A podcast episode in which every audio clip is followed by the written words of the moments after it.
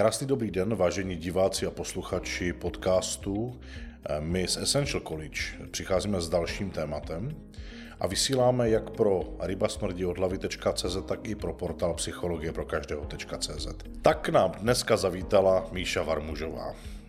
A kdybych o ní měl na úvod říct pár slov, tak bych řekl, že jsme se seznámili před nějakou dobou jako člověk, kdy k nám nastupovala na Essential College, začali jsme spolupracovat a za relativně krátkou dobu jsme se zžili, spojili jsme spoustu cest vzájemně, ať už profesní orientace, kdy se věnuje konzultantské činnosti, dělá obchod, je ambasadorkou konkrétního programu a víc už vám řekne sama. Míšo, pojď se představit tak, jak tě posluchači, protože už jeden podcast máš s dcerou natočený, tak pojď se představit, tak jak tě ještě neznají. Mm-hmm. Já všechny zdravím u obrazovky a v podstatě já jsem byla, když to vezmu od dětství, tak jsem byla takový spíš rebel. To seš a... furt, ne? Dá se říct. A já jsem vlastně, když... si vzpomínám na ty doby, kdy jsem studovala a škola mě nebavila, tak jsem mým rodičům to moc neulehčovala, protože jsem hodně lhala o svých známkách, dokonce jsem i jednu dobu přepisovala svoje známky a v podstatě jsem to tak jako nějak překreslovala, dá se říct, k obrazu svému. Aha. A ta e, realita mi unikala v tomto směru a i takové jako přátelství, když jsem navazovala, když jsem měla spolužačky, tak jsem spíš e, vytvářela takové vztahy, kde jsem si tvořila svůj svět, kde jsem povídala o sobě, ale úplně jinak než v tom reálu, jak jsem vlastně působila doopravdy, takže jsem hodně sociální masky měla a ta škola v podstatě mě vlastně ne úplně, říkám, bavila a nosila jsem i čtverky. Mm-hmm. Jasně. No a ty začala vážně netradičně. Když se podíváš vlastně na ten vývoj tvé osobnosti od dob, kdy to zmiňuješ, jako když byla vlastně vystavena školní docházce, doteď, tak pojď to říct způsobem, kdy vlastně se v tom, kým jsi se stávala a čím jsi procházela, můžeš inspirovat spoustu diváků a posluchačů podcastu, protože buď žijí stejný život, podobný, anebo jsou ve stavu, kdy to, co popisuješ, zažili taky. A můžou s tím něco udělat, protože se necítí komfortně, necítí se spokojení, chtěli by něco změnit. Možná si ani ještě neuvědomují, že by to potřebovalo změnu, jenom cítí tu neko- nepohodu a nekomfort. Pojď říct další fáze vývoje tvého života. Já jsem se rozhodla, že po maturitě, že chci být sekretářka. A hned první vlastně, co mě čekalo a na co jsem narážela, bylo pohovor. A, a já, protože jsem tak jako cítila, že mám tu maturitu a že teda mě vezmou všude a dají mi těch deset tisíc tenkrát, tak to byla velmi mylná představa a když jsem přišla potom na bytové družstvo, a chtěla jsem tu práci, tak mi bylo řečeno, že přede mnou je dalších x uchazečů a proč bych měla zrovna já být ta, která bude vybraná. A nakonec jsem to protlačila, protože jsem řekla, když nebudu mít praxi, nikdo mi nedá tu příležitost, tak nemám jak vlastně získat ani tu praxi. No a tím, že mě přijal tenkrát náměstek vlastně bytového družstva, tak jsem dostala velkou příležitost. A já jsem začala ty zaměstnání poté střídat. Důvody byly různé, ale neuvědomovala jsem si, že to je možná i útěk od nějakých konfliktních situací nebo problémů, když se vyskytly, tak jsem od toho utekla. A podobně probíhaly i moje vztahy. Protože já jsem byla závislá na tom, kdo si co myslí. A hodně jsem dala na toho druhého a byla, sama jsem se podhodnocovala. Vlastně jsem se hodnotila jenom díky třeba nějaké profesi. Když mi to šlo, tak jsem si říkala bezva, tak teď mám sebevědomí. Uh-huh. A když mi to nešlo, tak naopak jsem cítila to selhání a nebylo mi v tom vůbec dobře. A moje vztahy byly v podstatě takové, že jsem si vyhledávala spíše partnery nebo přitahovala jsem partnery, kteří byli závislí. Ať už byli závislí třeba na alkoholu, nebo byli závislí na drogách, dokonce pak začali být třeba závislí i na mě. A to už mi bralo svobodu, to už jsem cítila, že nezvládám, že už toho člověka vlastně nezachráním, tak jsem ty vztahy začala vlastně od sebe odhánět, chtěla jsem to skončit a byly vždycky nějaké dozvuky. Takže dá se říct, že to bylo hodně bujaré období a prolíná, prolínalo se to vlastně i v těch uh, profesích, protože jsem byla hodně nesoustředěná a pořád jsem něco řešila a hlavně se mnou zmítaly neustále emoce, takže já jsem někdy do práce ani nepřišla. Jsem se omluvila, potřebovala jsem prostor sama pro sebe, ale neuměla jsem to změnit.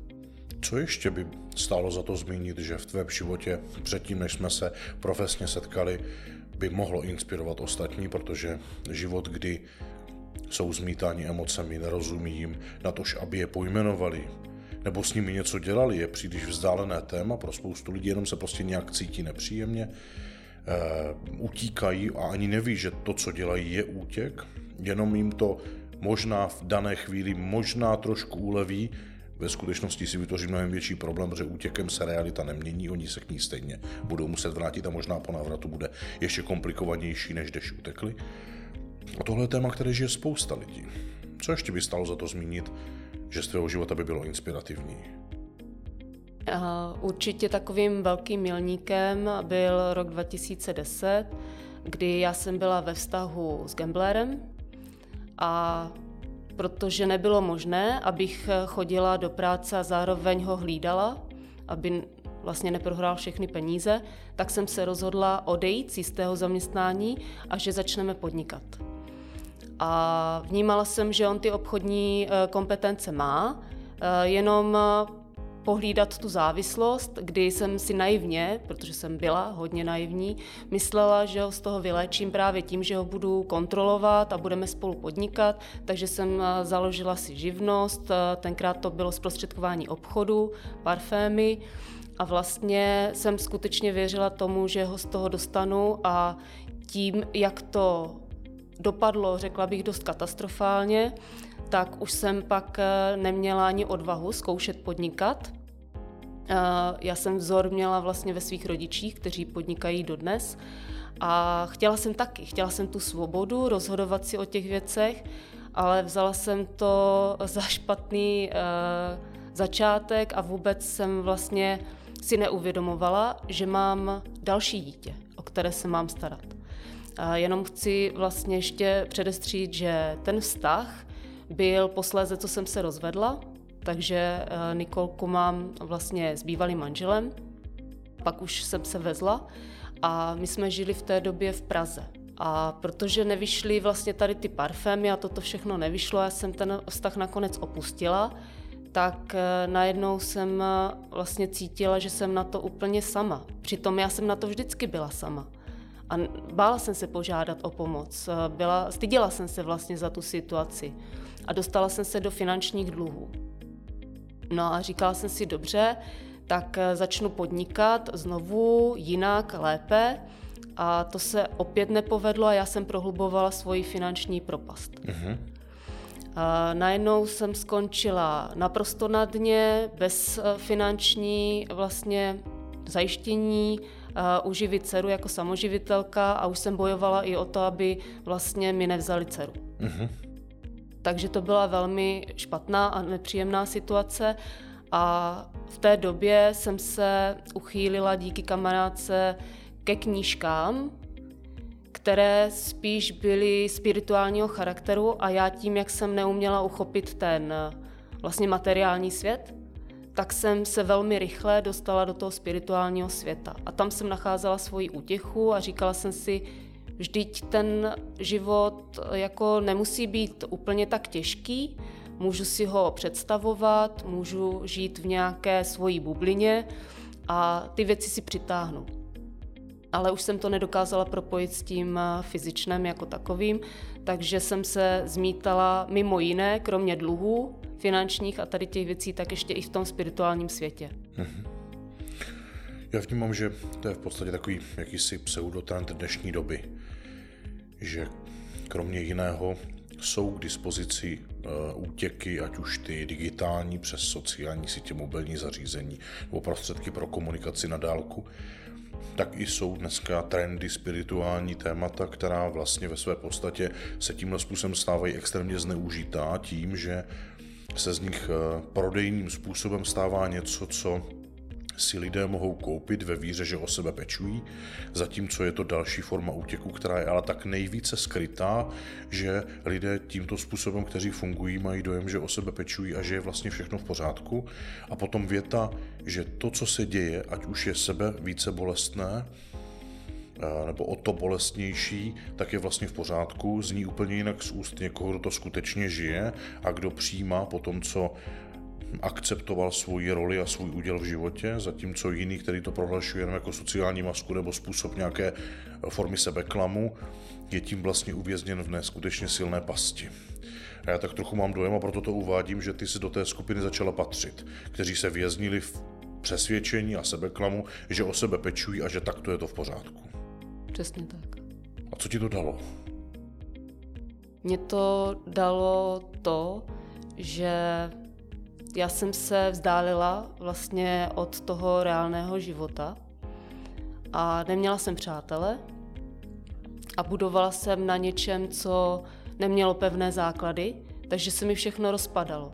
Začala jsem tvořit i svoje vizážistické studio a po třech měsících to skončilo, takže moje jakékoliv vlastně začátky podnikání, byť ve mně byl takový ten motor, ten drive, kdy jsem si řekla, já to nevzdám, já to přece dokážu, tak vždycky to ztroskotalo právě na tom, že jsem nedokázala to uchopit a tak jsem utíkala do toho spirituálního světa a vytvářela jsem si tam nějaký pseudobezpečné místo, ale utíkala jsem od problému. Já jsem neuměla řešit vlastně ty finanční závazky, když už na mě tlačily banky, těm, kterým jsem dlužila a i díky vlastně tomu vztahu, který jsem měla. Tak já jsem sice čelila tomu, jakým způsobem k tomu přistupovali a že peníze chtěli zpátky, ale já jsem to neuměla řešit, já jsem je neuměla hlavně vydělat si ty peníze. Mm-hmm. Jiným způsobem, než že bych nastoupila do nějakého zaměstnání. A v ten moment vím, že zasáhli opět moji rodiče, za což jim děkuju, a um, vlastně nabídli mi, abych se vrátila zpátky i s Nikolkou a že nám pomůžou. A v té době to dělalo nějakých pět set tisíc dluhu, co jsem mm-hmm. měla. A já jsem věděla, že to nebude lehké, když se teď vydám na tu cestu, abych splatila, abych se postavila zase na vlastní nohy a mohla odejít, protože moje touha byla žít v Brně, přestože jsme se stěhovali do Prahy, do Zlína a tak různě, tak moje touha prostě byla být v tom, v tom Brně. Mm-hmm. No a stalo se to, že vrátila jsem se domů a rodiče mě řekli, no tak půjdeš do fabriky, protože tam zase takové příležitosti nebyly, a budeš dělat a vypracovávat se a budeš prostě platit. Splácela jsem měsíčně tehdy, myslím, patnáct tisíc, takže to nebylo nic, nějaká malá částka. A hlavně já jsem dělala na směny, takže jsem neviděla dceru, mezi tím ji vychovávali rodiče a tím, jak jsem chodila na ty směny, tak to trvalo zhruba tři roky. Uh-huh. Já jsem se vypracovala z dělnice u pásu na kontrolorku. Dokonce jsem dostala pak i nabídku vlastně být vedoucí kontroly, protože to mi šlo. Mm-hmm. A e, to už vlastně bylo ke konci těch, toho třetího roku, kdy já jsem si říkala tak a teď jsem splatila dluhy, mákla jsem si, stálo to za to a teď se osamostatním a půjdu zpět do Brna. Ale chtělo to postupně. Mezitím se dcera dostala na gymnázium, kousek vlastně od Bojkovic z Dollerského Brodu, a já jsem si mezi tím udělala rekvalifikační kurz na Business English, kdy jsem angličtinu předtím ani neviděla, okay. Ale prostě ta víra, ta motivace ve mně byla silná. A nastoupila jsem do společnosti, která se zabývala měřící technikou a tam jsem dělala koordinátorku. Takže vždycky vlastně jsem věděla, že ten postup, kdy já chci do toho Brna, takže bude pozvolný, pomalý, už jsem byla přece jenom opatrnější, nechtěla jsem žádné dluhy a chtěla jsem se profesně zkompetentnit, abych mohla znovu v budoucnu podnikat. Mm-hmm. Moc děkujeme za tu otevřenost a za sdílení i tak, jak si niterných nebo intimních věcí z tvého života, já bych rád manifestoval to jedno konkrétní, a to je, že ty jsi měla v rodičích ten předobraz, který stále trvá, že jsou podnikatelé, patří do nějakého segmentu v tom společenském a socioekonomickém postavení a stále podnikají, takže to byly ty motivy, které tě znovu vracely do toho zkusit to podnikání, protože tam je prostor být tím, kdo si může vydělat víc, než když jako zaměstnanci mi řeknou, kolik je moje mzda neboli plat. No a ty si to opakovaně dělala, jsou ale lidé, kteří vlastně mají v rodičích předobraz těch, kteří byli zvyklí na to, že jsou zaměstnaní a buď dostávali mzdu nebo plat podle toho, kde byli zařazeni, a tím pádem těch pokusů možná e, strpí mnohem méně. A hnedka možná po prvním neúspěšném pokusu tomu potomku mi říkají, podívej se, už tehdy jsme ti říkali, abys do toho nešel a teď podívej, jak to dopadlo, takže se koukej nechat zaměstnat někde a tím mu vlastně se seříznou tu možnost vytvořit si možná řadu zkušeností, které on potřebuje, aby se stal tím kompetentním, kdo potom uspěje v podnikání. Ale tobě se to nakonec podařilo a dneska vlastně seš ta, která existuje na, na tom živnostenské oprávnění, funguješ, máš splaceno, rodiče ti pomohli, a teď vlastně prosperuješ. Jak vlastně vypadá teď současnost v tvém životě? Nebo možná, pardon, zkus začít tím zlomem, který k té současnosti vedl, těmi otevřenými dveřmi, a potom ta současnost. Mm-hmm. Tak já jsem vlastně skončila uh, v té společnosti, uh, kde jsem dělala koordinátorku, a rozhodla se odejít do Brna. Uh, Tam jsem si velmi rychle našla zaměstnání, působila jsem jako odborná kosmetická školitelka, byť jsem měla spíš kurz vizážistiky, takže kosmetika nebyla úplně to, co bych měla vystudované, ale přesto všechno jsem dostala tu příležitost a mně se líbil ten systém odměňování. Já jsem měla stabilní příjem a k tomu jsem měla možnost vlastně získávat peníze z provizí. A ta práce mě velice bavila, naplňovala mě, akorát pak, jak přišel covid, tak mě ty peníze spadly a já jsem opět cítila v sobě, že bych chtěla ještě přitom, nechtěla jsem to opustit, tu práci, ale chtěla bych přitom podnikat a v oblasti zdraví. A zase bylo to téma, které já jsem sama řešila, takže mě to vlastně přišlo blízké. Chtěla jsem pomáhat ostatním. Uh-huh. A bohužel zaměstnavatelka mi to neumožnila, tak jsem se rozhodla, že půjdu podnikat. A opět tady bylo téma vlastně, že to zkusím. A, a vybrala jsem si společnost, která je um, založená na systému M L M.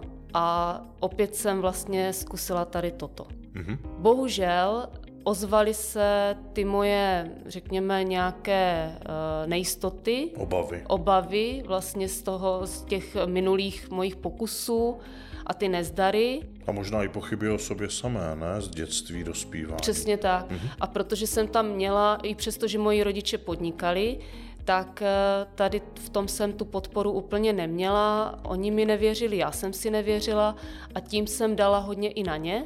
Takže jsem se nechala ovlivnit opět a znovu vlastně rozhodnutím nebo názory někoho jiného. A byla jsem natolik slabá, abych si to vlastně prosadila, byť se mě začalo celkem dařit. Ano. Uh, ono, jako ten začátek byl sice slibný, ale pak říkám, už ta víra nebyla taková, ta jistota v sobě taky nebyla. A já jsem si uh, říkala, dobře, tak si v tom seberozvoji, ve kterém jsem pokračovala. Četla jsem knihy, četla jsem časopisy, už jsem možná ne tolik byla v tom spirituálním světě, ale možná svým způsobem ještě ano, mm-hmm. tak se mě to znovu vlastně úplně nedařilo. No a říkala jsem si, tak já si přitom najdu ještě nějakou teda práci. Mm-hmm. No a narazila jsem na inzerát, vlastně, který Essential uh, vydával na Jobsu, a to byla podpora obchodu. Takže jsem uh, se přihlásila a vnímala jsem tam, protože jsem si načetla, dychtěla jsem po těch informacích, začala jsem se zajímat, pouštěla jsem si podcasty a říkala jsem si, toto je přesně ono. A ta touha a chuť vlastně znovu někde začít, tak mě přivedla sem a já jsem vlastně nastupovala do role podpora obchodu. Poté jsem působila jako vedoucí zákaznického oddělení a dnes aktuálně v roli obchodního konzultanta. Mm-hmm. No já bych doplnil snad jenom to, že ty jsi jako dnes jako zmiňovaná obchodní konzultantka odborně vedeš a podporuješ lidi a pomáháš jim, jak jsi říkala, že to je ta aktivita, k níž tenduješ, tak podporuješ v jejich osobnostním rozvoji, protože tvůj program vlastně, který i ambasaduješ, je vlastně Rekonstrukce identity. Ale zároveň si ho sama úspěšně absolvovala a změnilo to ledasco v tvém životě. Možná o tématu ty a dcera máme samostatný podcast a ten, kdo chce, tak ať se podívá na výpověď vás dvou, které se o tom vzájemně bavíte. Ale pojď teď zkus říct za sebe něco, co se týká jenom tebe. Co ti vlastně, co si cítila, že ten program léčí a sama si do té doby neuměla zvládnout, nebo možná jsi ani neviděla, že potřebuješ zvládnout. Mm-hmm. Já jsem vnímala hlavně, že si nesu z dětství nějaká traumata a neuměla jsem se s tím popasovat, ale zároveň jsem si vlastně dříve nedokázala říct o pomoc. A tady jsem měla parťáka. A tím, že jsem tady měla parťáka, tebe, tak... Jo? Ano. Teď se zarazil úplně. Já jsem byl parťák, ty jsi neměla trenéra? Já jsem neměla trenéra. Aha, dobře. Ale ty jsi mi dělal parťáka a za co moc děkuju a jsem za to vděčná. No a ti vystavím fakturu dodatečně ještě. Promiň, povídej. Dobře. Tak se mně podařilo vlastně si hlavně vyléčit ty destruktivní moje vzorce chování a ten přístup k tomu, protože to bylo něco, co mě blokovalo. Já jsem měla sice v sobě nějakou dynamiku, oheň a chuť něco v životě dokázat a inspirovat ostatní, akorát mi spoustu vlastně energie sebralo to, že jsem si řešila ty věci po svým a neuzdravovala jsem je. A oni ve mně stále zůstávali a tak jsem se k nim neustále vracela a když jsem měla mluvit o minulosti, tak jsem ztratila řeč. A nebo jsem o ní mluvila, ale způsobem jako takovým nadlehčeným, jakože však ono to nic nebylo, ale neuvědomovala jsem si, jak moc mě to blokuje v tom, abych byla v životě úspěšná a hlavně uh, potom vlastně se to začalo uh, docela dost odrážet ta změna, která, uh, kterou způsobila ta rekonstrukce identity a to byl vztah vlastně s mojí dcerou, kde máme, jak si zmiňoval, svůj podcast. A to bylo pro mě vlastně největší zrcadlo a největší důkaz toho, že to funguje a že jsem na správné cestě. A díky uvědomováním si třeba i rolí, do kterých vstupuju, protože já jsem tam skutečně utíkala, já jsem si nabírala na sebe víc, než jsem byla schopná zvládnout, ale bylo to proto, abych se nemusela zabývat sama sebou. A ono to totiž zabývat se sama sebou není úplně vždycky příjemné, protože člověk, když otevře ten chrám své identity, tak zjistí, že tam má spoustu nespracovaných myšlenek, spoustu nespracovaných přesvědčení, kdy vám vlastně dětství někdo nainjektuje, kým máte být a dle čeho jste hodnocení. A podle toho vás mají i rádi. Tak je to bolestivé, když se na to člověk zpětně podívá a říká si, aha, tak já vlastně nežiju život, který chci, protože mě blokují přesně tady ty přesvědčení, které jsem si nad sebou jako v podstatě zaklela i sama. Mm-hmm. No tak jedna věc je, jak si získat to ve zranitelném období dětství a dospívání, kdy je náročné, neškoli možná nereálné říct rodičům v sedmi letech, mami, zastav, tady mě říkáš něco, s čím nesouhlasím a potřebuji, abys to řekla jinak, tak, aby mě to opečovalo, tak, jak potřebuji, nepřeš moje matka a zákon tak káže a já potřebuji. To v sedmi letech u většiny dětí není, i když jsou děti, jako třeba indigové děti a tak dál, které jsou jako velmi vědomé, e, nicméně pořád se na ně společensky pohlíží jako jakási abnormalita, protože norma je, že dítě poslouchá to, co rodič chce a z hlediska výchovy já ten artefakt chápu. Na druhé straně má to svoje limity, kde ten rodič už nemusí být kritický, měl by být pečující, ale on má pořád tendenci vnímat to dítě jako nástroj, který mu má sloužit v nějaké třeba i do, do realizování jeho nesplněných tendencí. No tak chápu, že v tom dětství to dítě to navnímá jako houba. Nicméně potom přichází dospívání a jakási ukončení školní docházky, příprava na ekonomickou stabilitu a teď je mu najdu pět a sedm a dvacet dva a třicet a on už je za to odpovědný sám. A už nemůže, tedy nemůže, může říct, to můžou za to rodiče, ale v tu chvíli tím, jak je odpovědný sám, tak vlastně škodí jenom sobě, protože už je v skoro ve věku, kdy bude mít další svoji rodinu a vytvořit další generaci a už do ní bude tisknout to toxické, co si sám byť nazbíral, tak nevyléčil. A mně se moc líbí, jak o tom mluvíš.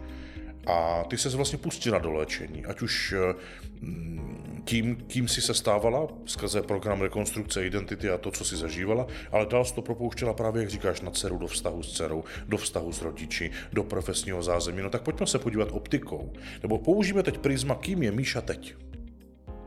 Mm-hmm. Tak jsem člověk, který vlastně sleduje výsledky. Aha. Mm-hmm. A to mi ukazuje, jak jsem úspěšná, a teď to myslím v tom smyslu, že když se mi povede něco, ať už je to vlastně pomoct nějakému klientovi, takže vstoupí do rekonstrukce identity, a i když to nedopadne, tak já se z těch situací učím. Mně to dává zpětnou vazbu a zjišťuju, že vlastně už jsem schopná být prospěšná natolik, že tím, jak trávím čas přítomnosti a už se nezabývám tolik tou minulostí, ani nemám obavy z budoucnosti, tak si to i více užívám. Mm-hmm. Takže ten můj život dostal určitě větší hloubku, a více vlastně lidí teď, když vidí, jakým způsobem žiju já, jak mě to pomohlo, tak se nechávají inspirovat, zajímají se vlastně o to, jak si mohou i oni sami ty traumata z dětství nebo ty svoje vzorce chování, co mají a tak dál, tak ten život vlastně zlepšit tak, aby žili spokojeně. A já díky vlastně rekonstrukce identity a vůbec vzdělávání psychologie obchodu, kterého jsem taky účastna, tak si uvědomuju, že mít výsledky znamená vlastně moc jako si to užívat a mít z toho radost. Není to, že bych byla zaměstnaná někde a dělala od do a více mě nezajímalo. Ale já už tu, tu práci nevnímám jako práci. Já to vnímám prostě jako mé poslání a tím pádem se změnila i moje energie a tím pádem se změnil můj přístup. A vlastně mě spíš definuje ten přístup k tomu, než že bych vlastně hodnotila, jestli jsem dostala jedničku nebo pětku a linčovala se za to a měla vlastně pocity viny. Ale já si vždycky ty věci večer, když přijedu domů, tak si udělám takovou sebeanalýzu a zjistím, co se mi podařilo, co se mi holt nepodařilo, tak z toho si vezmu uh, určité ponaučení. A ten další den se nebojím, ale jdu to znovu praktikovat, protože vím, že se posunu, že toto změním. A tím postupným, vlastně tou postupnou změnou těch návyků, tak se ze mě stává spokojenější člověk. Mm-hmm. Já jsem rád za to doplnění, protože spousta lidí žije v jakémsi přesvědčení, třeba pocházející právě z té spirituality, kam utíkají, žije v přesvědčení, že se učí z vlastních chyb a z vlastních zkušeností. Ve skutečnosti opravdu žít to, že se každý den věnuju tomu, co jsi řekla, tomu dovědku, opravdu si sednout a velmi zodpovědně, disciplinovaně pro ten hmotný svět, ale zase mile, pokorně a vděčně z toho spirituálního spojím jakousi komplexnost, péče o sebe a odnesu si maximum ještě předtím, než usnu, abych si to připravil na druhý den, jak to proexperimentuju jinak a lépe. To dělá minimum lidí a teď já jenom jsem moc rád, že jsi to uvedla, protože i lidi, kteří u nás ve studiu prochází jakýmkoliv programem, byť je k tomu vedeme, tak stejně nějakou dobu trvá, než se k tomu dostanou. Než pochopí, že vzdělávání na Essential College není chodit a něco se učit, ale žít to a velmi přísně a zodpovědně i přes spoustu nepříjemných pocitů, které vlastně přijdou, když se jimi zabývám a zabývám se sebou, tak pořád vytrvávají a jdou dál. A ty jsi toho důkazem, abych chtěl vlastně k závěru dnešního podcastu říct, jak vlastně ty vnímáš ty výsledky. A to není jenom obecný pojem, ale ať manifestuješ pro ty diváky a posluchače, jak se vlastně mění tvé výsledky v čase, aby viděli, co může přijít, když se takto budou zabývat sami sebou. Mm-hmm. Já to vnímám hlavně tak, že dělám aktivity, které k těm výsledkům vedou. A dělám je co nejvíc vlastně pozorně, když to tak řeknu, soustředím se na to a uvědomuji si, že každá aktivita, vlastně, která směřuje k tomu výsledku, má smysl, když si ji zhodnotím a měla, vlastně vedla mě k tomu úspěchu, tak si říkám, aha, tak si vlastně ukotvuju se v tom, i v tom pocitu a začíná mě to bavit. A tím, jak mě to baví, tak já ty aktivity vlastně dělám hlavně pravidelně, protože jedině to může v tom čase přinést ty výsledky, ale člověk by měl být trpělivý. Takže já jsem trpělivá a dělám to krok po kroku a hlavně si vytvářím nové návyky. To jsem dřív nedělala. Aha. A tím, jak toto všechno sleduju, byť se to zdá ze začátku, že toho je hodně, že vlastně si no, vytvářím... No, je hodně, to se nezdá, no. no, no. Dnes, dneska už to tak úplně nevnímám, protože tím, jak jsem opečovala tu svoji identitu, tak vnímám, že mám energii a že ty aktivity, když si uspořádám, takže se připravím na tu konzultaci. Vím, že konzultace zhruba za hodinku, udělám si zápis a toto všechno opakuju dnes a denně, tak vlastně mi zbývá spousta času. Mm-hmm. Potom ještě i na moje koníčky. Uh, takže jenom chce to vytrvat mm-hmm. do této chvíle, než toho času začnu mít víc a přestanu říkat, že už nemám čas. Mm-hmm. A to jsem dřív dělávala často. Mm-hmm. Já bych rád doplnil, že z mojí role eh, vedoucího obchodu, když se podívám na tvoje výsledky, tak nechci uvádět jako konkrétní nominálie, ale meziměsíčně rosteš co sto procent, a je to vidět, takže i to je důkaz toho, že lze růst extrémně, řekl bych skoro až exponenciálně, právě tím, že člověk velmi přísně dělá jednotlivé věci a řadu takových, které jsme tady neuvedli, ale jsou předmětem studia právě u nás na Essential College, ať už u tebe v programu Rekonstrukce identity, nebo v tom komplexním programu Psychologie obchodu pro ty, kteří se živí tím, že chtějí a potřebují být kompetentní v prodeji, vyjednávání, ovlivňování.